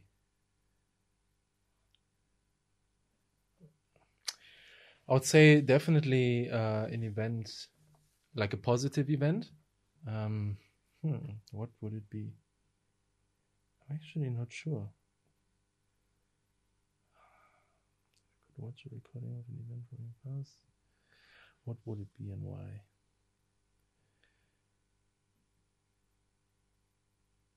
Well, mm, hmm. it's hard to say. So, would probably still be uh, like a very personal life event. Mhm. Um, so, my marriage, I would probably watch again because there was a very, uh, you know, Awesome. great moment. Um, so that was the first thing I thought about, and then after thinking more and more and more, the second thing was you know my A State of Trance, you know, um, show here because there was like because the the adrenaline and stuff Mhm. that I got in that moment it's just it's a rush, you know, you, you it's it's it's a rush like you you feel high you know like from the energy and from the people and all of that so i think these two things would be like the things Awesome. i would definitely want to watch again Yeah. Awesome. Awesome. Um, I'll give you the, the chance to pick one card for me because it's in English and the cards are in English. okay Choose one. All right, I'll go. If you could become a fictional character from a book or a film, who would it be? that's such an Hmm. easy question compared to mine so, fictional character from a book or film, who would it be? Um, I, I think, I think I would become a Superman. Yeah, it is. you have to say it superhuman podcast It you is have to say superhuman Superman. podcast, but like Superman is, for me, the the one thing that I, I really like about him is the, the the ability to fly. I mean, with the ability to fly, you can you can basically do anything. I mean, if I only have the ability of Superman to fly, it would be good enough for me. I don't know. Um, if it's like a, a, a normal, like it's fictional, but still like a normal, what what can I, who, who else can I say? Hmm. Let's see, a movie, a book, a book, another book. That's interesting. But I was also thinking of superheroes when I read this question. Yeah, so think you, you superheroes. got it. I think that was the intention. Yeah, I wouldn't go. Hulk. Would- yeah, I was thinking about nice superpowers. Um, yeah, Spider Man. There are not enough tall buildings here in Sofia, so it's True. pretty useless. Sure. Um, bec- being invisible for me is uh, being sneaky. I don't, I don't, I don't like it. I, I, I like being strong, courageous, and being uh, an example of positive behavior. Hmm. So Batman is just uh, too rich for me. It's just he's the gadget guy. Uh, um, yeah. Captain America, not my type of character. Yeah. um, Thor sounds right too. He can also fly, but uh, S- S- Superman is probably Superman is probably the guy that I, I would love to be Clark Kent. Uh, what's what's the guy's name uh, with the um, Wolverine. Wolverine? I would become Wolverine Yeah, for the for the body and You- the strength. Yeah, he has. Uh, he's very, uh, very strong. And, Yeah. like, tough skin. Yeah. Tough bones. yeah, very tough guy. Yeah, I don't know. It's it- it's interesting question because you need you, you, you what, what you think is that you don't want to miss someone that's really worth it. Yeah. And I wanted to go through like the best movies ever, Um, Is there a character that can travel in time? Because that would be the ability I would want. yeah, this is interesting. Yeah, who who who has the ability to travel through The time? Flash, basically. The Flash Yeah, through running. yeah. Hmm. Uh, Or at least that's what he does in the show. So yeah, but I would don't- like to go back to the Middle Age or Yeah, even like I've year always- zero. Or yeah, I've you know? always thought of like going back to the uh, to the medieval times. Yeah. uh, because I don't know. I, I there are things that I would have changed in the world, but uh, it's uh, it's evolution. So, Yeah. but being there or being able, I, I also had a question in my podcast about if you can go back in time to yourself. So how how much back would you go, and uh, Mhm. what are you going to share with you, like as an information or Mhm. knowledge, or what are you going to say to yourself, tell to yourself? Mhm. um, what would you do? Where would you go? Like, would you go to when you were like a kid, say, hey, you're doing a great job, keep doing what you're doing, or you're going to go to like a party to enjoy it more? Or, um, Mhm. I have a question. Uh, my, my answer here is, uh, I would like to go and uh, save my grandfather. Oh, he had like a, a very like a bad situation that happened like 20 years ago, 2000 and 1000, uh, one, 1999. Mhm. So it was uh, he did an uh, operation. Then after the operation, there was some kind of things that happened, and I would have went there and saved him like the day before and brought him to the hospital or something in advance. okay. Uh, but um, what what about you? Um, to be completely honest, um, I don't have a, Hmm. a time where I would go back and do Yeah. things You won't change. differently. Because I, I feel like even the bad things that Mhm. happen in my life, they, Mhm. they happen for a reason. I mean, I learned from it and that made me the person I am today, right? So, I mean, yeah, I could say, oh, I want to go back to the time where I broke my arm, you know, Yeah. and tell Mhm. myself, oh no, don't play football today, you know, or something. But you know, I learned from this a lot as well. I, I learned to be very appreciative, you know, of life, and uh, you know, knowing that every minute something can change, you know. And I'm I'm very, um, yeah, it's very clear for me now, but back then it wasn't. So even though you know I'm I cannot use the arm fully as much as before, is okay for me, you know. And there are other things in life uh, that also happened where I feel like you know I learned from this and it made Mhm. me the person I am today. So. Um, This is the most common answer that I got in this podcast Really? on this question. Okay. yeah. Like most of the people, cool. like I would have been a different person, so I wouldn't go and change anything. that's cool. Yeah. Yeah. Uh, in my, my personal stories about some someone that I cared about, and it, Yeah, it was course. like uh, it could have changed, it could have been like in a different outcome. So Yeah. um, I, I really think so that everything that happened to us, because when I started the podcast, I was 30. Yeah. And I thought, okay, I didn't have anything. I, I haven't, I didn't have anything that is my own in this world. I didn't have a project. I didn't have anything. I was just, I've never thought about like entrepreneurship, doing my own project, cause, helping others. Yeah. I was just helping others, Yeah. like one, one of things and then I was when I became 30, I was thinking, okay, then becoming 30, uh, I what what did I do in the last 10 years? Because I started the podcast, was like, yeah, this is the greatest thing ever. What- I, I wasted 10 years of my life between 20 and 30, and then I said, no, these 10 years built me to the person that I am today. And if they never happened, I wouldn't have been the same person. Exactly. I wouldn't have had the same people in my life. I wouldn't have had the the success that I'm having doing the things that I love. So yeah, I, I totally get you. Yeah. All right, we went through the books. We went through your like um, the things that you would change. I would say that these are the success principles that you said about Yeah. like having less ego, asking for help, and all this. Yeah. Um, we went through your album. So you are. What, what's your current plan? What, what's your plan at the moment? How do you develop yourself? What are you focused on to become a better like uh, producer and also like a human being? Yeah. Um, working on on different projects. Um, for example, I will do a, an online course um, in the next few months um, with one of my side projects. Um, so more techno music sound. Um, I uh, I'm working on new tracks already for later Mhm. in the year. We are working on remixes for some of the tracks there. That's like the music side of things. Then, um, of course, with the calisthenics, I want to become better and better. Like I have some you know, with calisthenics, you try to learn skills, right? Like handstand and a planche or front lever, something like that. So I'm still working on, you know, achieving those goals because these skills are really not easy to learn. Um, I started climbing here in Mhm. Bulgaria, which I really enjoy. Um,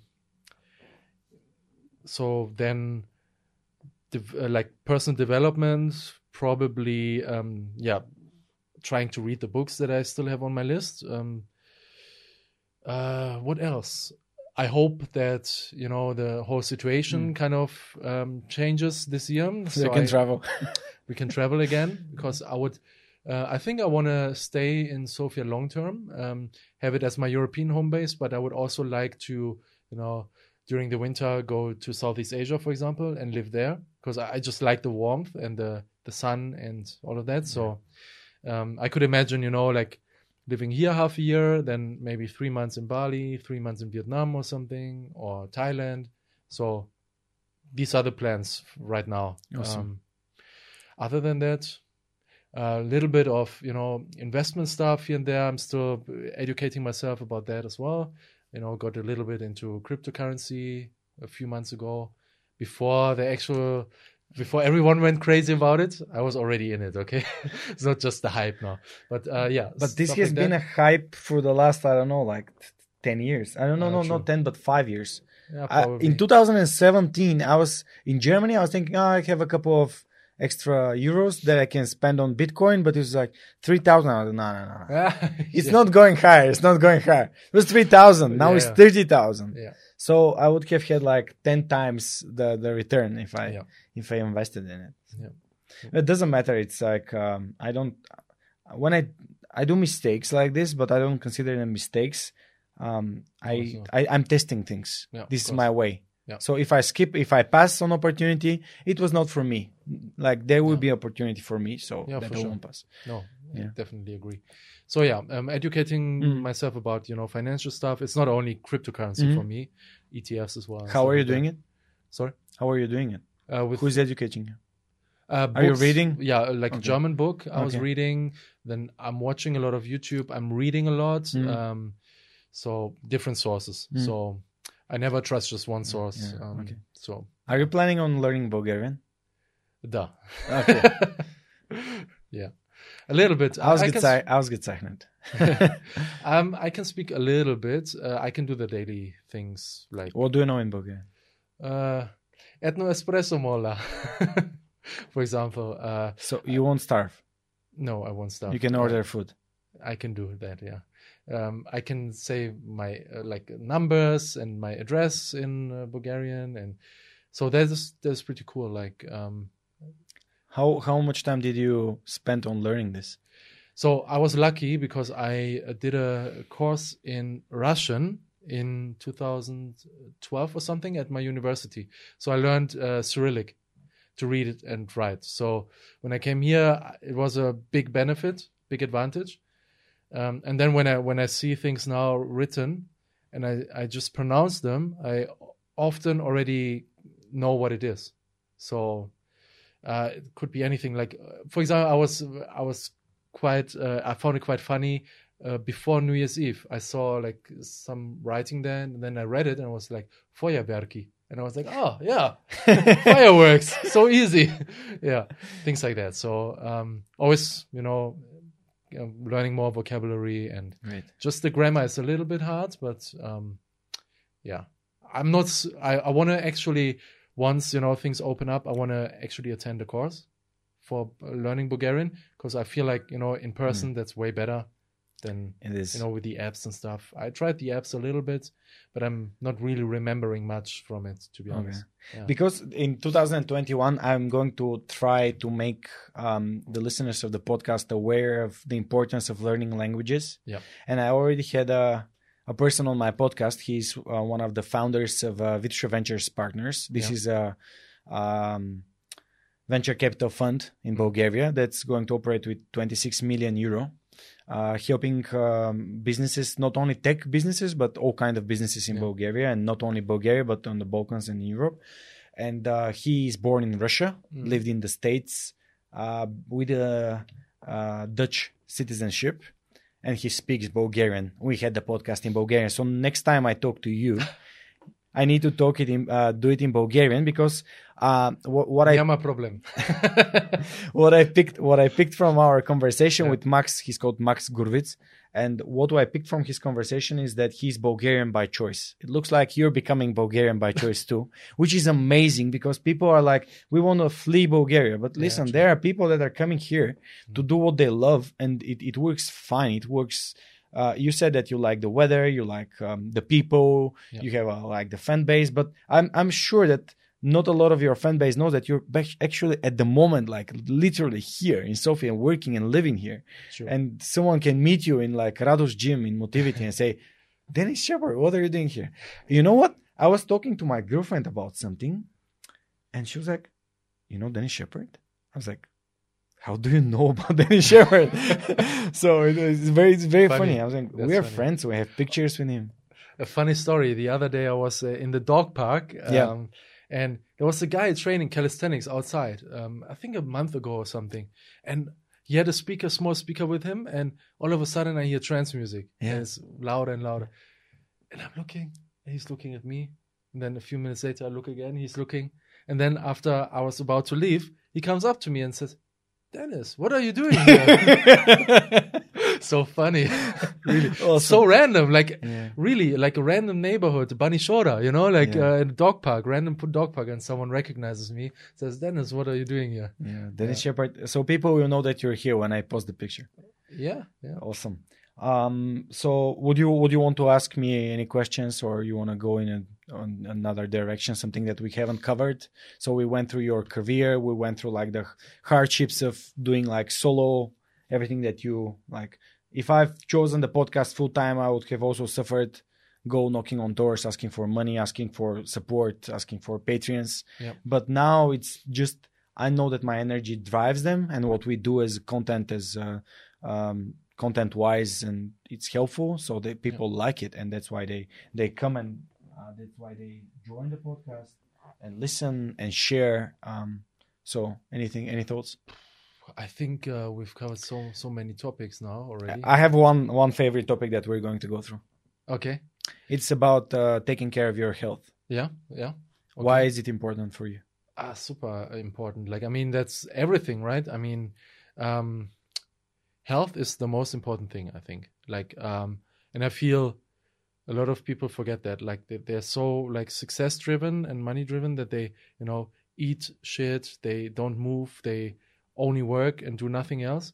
And that's that's so bad for you and like you will feel bad inside. Um so health is super super important. And for me um you know like yes i spend hours and hours in the studio or with a client or whatever but i try to balance it off. It's all about balance in life right? Um so i have to move um i have to eat healthy or try to at least um of course an occasional cheat here and there is nice as well but um Yeah. try to be healthy. So yeah uh, health is very very important.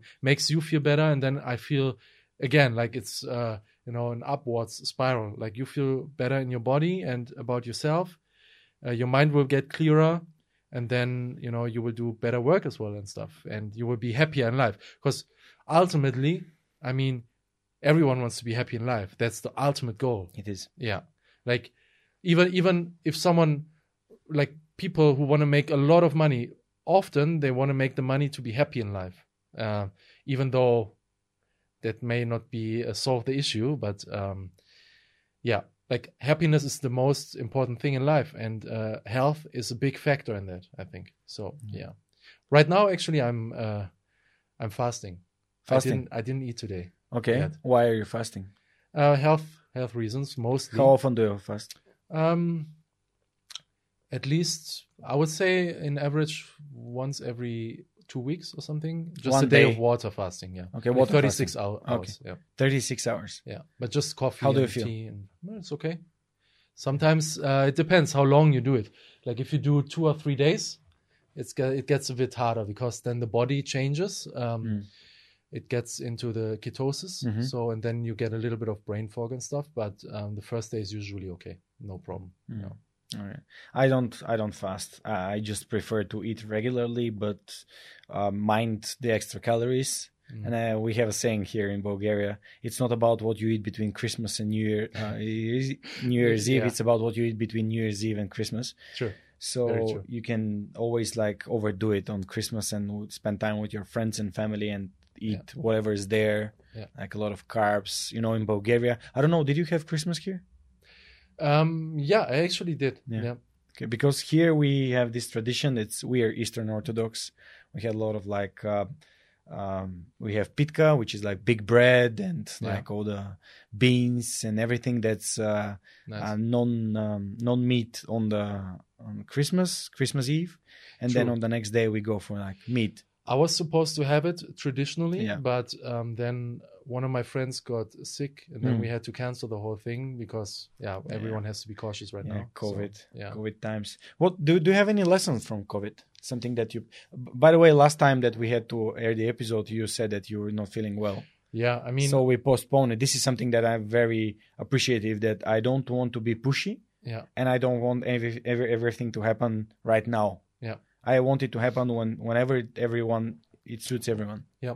Um, I thought a few times already I had COVID, but I did the antibody test Yeah. and it's negative. So How what negative you mean an, an antigenic No, test? That's no, no, not- no antibodies. So no zero. zero. So okay, I've had I, I, never had it. three point eight Oh, okay. because my girlfriend had COVID in October, end of Yeah. October, and I spent two weeks with her.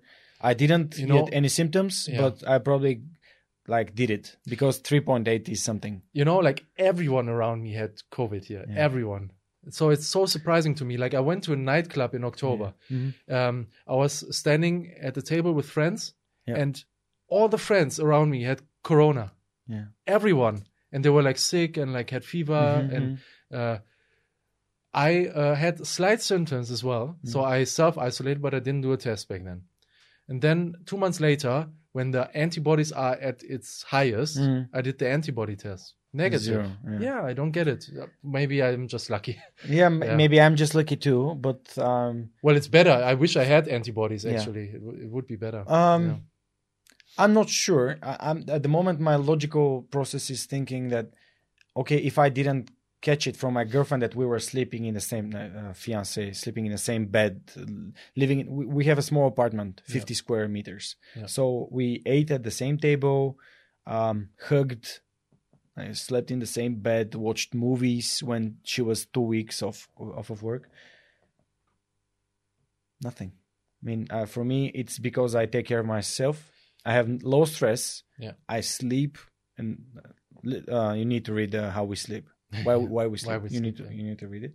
And I take care. I I take care. I take good care of my body. Yeah. I eat, sleep, stress management, repeat. and then and I have stopped raving. yeah. My my my last trance party was 31st of March 2017. It was uh, Orjan Nilsen. He was in Sofia. Yeah. And uh, I remember I went backstage with him, talked to him. Orjan is an is amazing producer, amazing human being. I Yeah. really love the opportunity to to have met him personally. Uh, thanks to V again, we I, met in I was supposed to travel to Norway for collaboration with him All right. in October, but had to cancel it due to Corona. Yeah. Yeah, when you meet him next time, send him best regards from Georgi. Yeah. And uh, because probably 10 years of my life, my phone was ringing with La Guitarra. Yeah. It's I'll probably put in uh, right up there with uh, Crush uh, of Oh, wow. Above and Beyond. Okay. Uh, but Crush from uh, Paul Van Dyk. Yeah. And um, I remember just before you came here in 2013 for a state of trance, Paul Van Dyk was here in Mhm. February, and I remember meeting him. I had a Paul Van Dyk T-shirt that I bought from Ministry of Sound when I was living in the UK. I went to a party, and uh, I bought some merch. And I told him, "Listen, you're the reason that I'm li- li- I'm listening to trance music." No. And uh, my favorite track is Crush. And Paul Van Dyk said, "All right, I'll play it for you." So pl- he played in Yalta. It was in Yalta. He played Crush, uh, and it was it was amazing. It was like Very really. I mean, um, you guys DJs are so like down to earth people. I've always thought like the the musicians are very like arrogant and cocky and stay away from people, but as much as someone shows you that he's human and you don't act like arrogantly towards themselves like hey i want a uh, signature or can you take a selfie with me you, you you be kind person to them they'll be kind back to you Of course, yeah, Yeah, absolutely. for sure. Um, so taking care of your body is where, where why I'm here as well. Because if I haven't taken care of my body, I wouldn't have had a nice career, wouldn't have had the, my my girlfriend, my podcast. Everything is for me. It's taking care of yourself and your health. Yeah, and sure. but it's not my call to make for every other person's uh, problem about uh, uh, about their health. also i feel like you know uh, time is limited for every one of us right so i want to make the most out of the time we have so Mm. i want to still be fit when i'm old um, Yeah. i still want to be able to do things and stuff so Mm. how do you achieve that by you know taking care of your health now not when it's too late so yeah Absolutely, absolutely. Yeah. So guys, take care of your health, and uh, otherwise you need to all the money that you have uh, raised to take care of your health later on. It's totally up to you, um, but you can start with small steps like walks, Yeah. and uh, put some salads on your table instead of all the carbs or all the sweets. Um, I hope that you've liked our episode every Tuesday in Bulgarian, unfortunately for now. If you liked it, send me an email. Uh, you'll find my podcast. There will be info in the episode, in the info, in the description. Uh, support Dennis, support your favorite arti- artists, no matter the, the genre, no matter if they're trance uh, DJs or house or techno or rapping. Every every creator needs your support, especially right now when the events are uh, so limited. And um, do you have any final words before my last question? yeah i hope you you guys enjoyed the episode. Um hope you got some valuable you know content from this. Um hope you you learned something as well from my experiences. Um so yeah um if you enjoyed it uh, just send me a message and you know give me some feedback. I would really appreciate that. Awesome. So the last uh, question of the episode is um, you being here in Bulgaria for almost a year now, like half a year, more than half a year. Um, what would you say that we need to do to make Bulgaria like happier place? a happier place Happier place, yeah. happier place So because you're you have this outside perspective coming in, Yeah, and you can see uh, different. You have a totally different viewpoint. Yeah. Um, so there are a few things, but um, you know, I don't want to like offend anyone or Don't- you know. yeah. So first thing is Recommendations. yeah, like I, I- feel like the first thing is um, I feel Bulgarians um, think of their own country uh, too badly. Like uh, they always they're always surprised. Oh, how is it? How is it that you came here to Bulgaria? You know, like as if Bulgaria didn't have anything to offer. You know, so that's number one. I feel like you know uh, appreciate what you have here. You know, like um, and uh, yeah, maybe you don't know the difference because you haven't traveled outside of Bulgaria or something. Um, so, but like, let it be said, like Bulgaria is not such a bad place as you may think. You know, uh, Bulgaria is a great place in my opinion. So, um, that's number one, and then number two is um, I feel um, so um, how how should I uh, say that? Uh, formulate it so that no one feels offended. Actually, no, no, no? no. Um, You're giving your viewpoint here. yeah. It's not. it- So- if someone is offended, it's because of their perception of the things, not the Yeah. way that you meant it. Yeah. So um, I've I've met a lot of great people here. Um, also a lot of great Bulgarian people. Um, some foreigners as well. So I feel you know the the people I mostly connect with are people that have uh, are warm. You know, like they're they're very welcoming and hospitable. So I feel um, sometimes uh, Bulgarians like n- some Bulgarians forget about it. Um, the you know I had m- mostly great experiences, of course, but Mm-hmm. um, some some people uh, forget uh, like a little bit about the emotions, you know, and the um, the experiences, you know, uh, and focus too much on monetary values. I feel that's the one thing I noticed uh, in comparison to let's say Western European culture.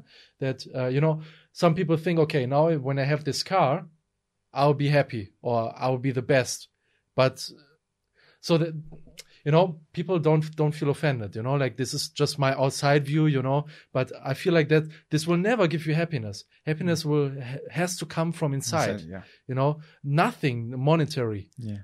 or nothing outside will give you ever happiness it always has to come from inside Yeah. so i feel uh, some people could uh, realize that a little bit more here and that would be like you know my tip you know just focus a little Yeah. bit uh, about that Giving you a bit of a context here is probably because um, our our parents and our grandparents didn't have enough in their lives. They didn't have any cars. They didn't have any opportunity to travel or Yeah. have uh, nice things. Yeah. So and uh, social media is not helping because social media is showing you that your friends have the newest iPhone or newest phone in general and newest car and you you want to be like your friends but the thing is that your what you what you're trying to say if, correct me if i'm wrong is that your material belongings do not decide if you're a good person or a successful person at all.